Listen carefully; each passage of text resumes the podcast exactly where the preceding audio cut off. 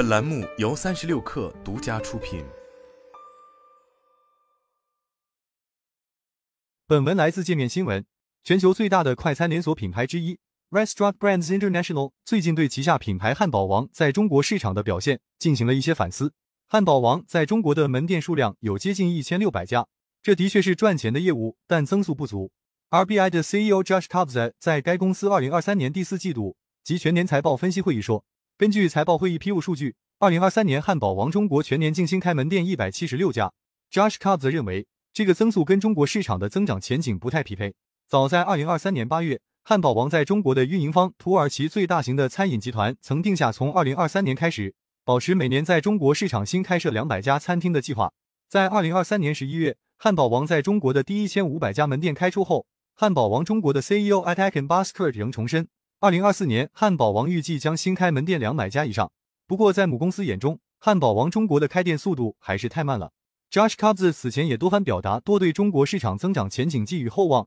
但同时对汉堡王增速不及预期的态度。二零二三年五月，Josh c o b s 称汉堡王中国此前还没未达到目标，而充分发挥该品牌在中国市场的潜力是首要任务之一。两周前，我到访中国，在过去三年中，我们确实落后于同行和增长，主要是由于单店经济效益疲软和财务限制。但我们专注于走出一条恢复汉堡王中国应有的增长和市场需求的道路。他说：“事实上，在中国市场和肯德基、麦当劳这样的西式快餐同行相比，汉堡王无论在门店规模、增速上都差距较大。巨头已经突破或正在向万店规模冲击。相比之下，汉堡王则慢太多。二零一九年是汉堡王的开店高峰期，这一年开出新店约三百家，门店总数达一千三百家。然而，受疫情影响，二零二零年汉堡王门店数徘徊在一千四百余家左右。”整体计算，从二零一九年至二零二二年，它的每年平均开店不足一百家。根据 RBI 的财报报告期内，汉堡王在中国的门店数量为一千五百八十七家。而可以对比的是，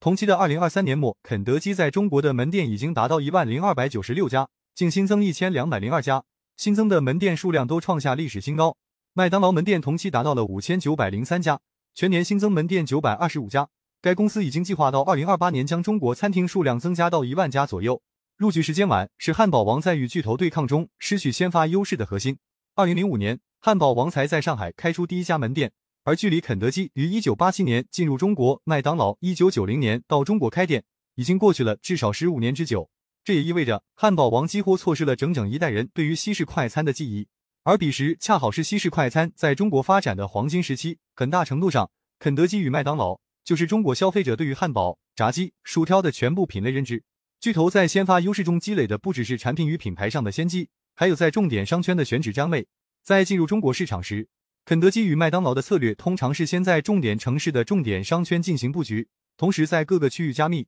而凭借多年来积累的品牌资本以及本土资方在选址上的便利，巨头在开店速度和效率上都更高。比如麦当劳中国借助大股东中信集团的优势，与碧桂园、中海地产等地产商建立合作，可以将门店开在租金较低、消费粘性更高的社区。但后来者汉堡王缺少这样的优势，在核心地段的专业地产商运营过程中，原则上会避免同类型的品牌扎堆进入。麦当劳、肯德基占据了核心商圈的点位后，汉堡王在想要选择合适的位置就相对难一些。加盟评估专家、加盟数据创始人龙真告诉界面新闻，而在他看来，汉堡王在选址上受限的一个关键问题是与巨头的差异化不足，从而无法体现出后发优势。在中国的西式快餐市场中，不乏麦当劳、肯德基之外的后来者。而想要在这一细分市场中撕开口子，则需要足够差异化的定位。譬如凭借性价比和大量加盟占据下沉市场的本土品牌华莱士，以及中式汉堡定位的塔斯汀等，甚至还有以定位高端门店社交属性打开市场的 Shake Shack 等。反观汉堡王，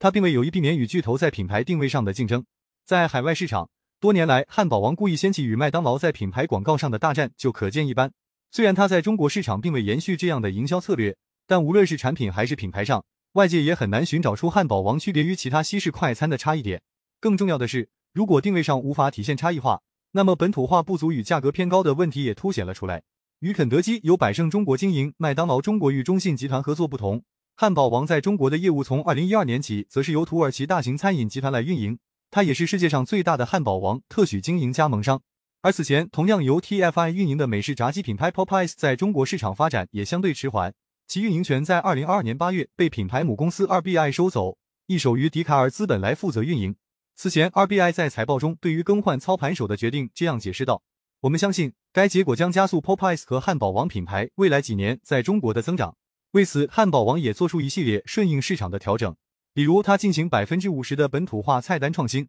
同时顺应中国餐饮回归性价比的主流趋势。汉堡王也推出天天九点九元、六元起早餐等促销活动。”汉堡王中国 CEO Atakan Baskert 在二零二三年十一月谈及对中国市场的洞察时强调，本土品牌在价格上非常有竞争力，但他并不认为一味追逐低价是行业的未来。他还认识到，中国年轻人变得更关注中国文化传统和本土品牌，在快餐店的消费者中，百分之四十点四的人更喜欢中西结合的菜单。Atakan Baskert 透露称，汉堡王未来会与中国 IP 合作，推出更多具有中国本土风味的季节限定产品。而对于被母公司抱怨的开店太慢问题，汉堡王也在有意识的加速。TFI 的 CEO Corkin Curtiglu 曾经表示，TFI 集团将在中国市场覆盖的两百个城市继续投资开设餐厅，开放特许经营权经营，提升在现有城市的影响力。TFI 提到的特许经营权经营，你或许可以理解为他还在招揽加盟。在汉堡王中国的官网此前已经有加盟申请的介绍，而这样的加盟已经持续了多年。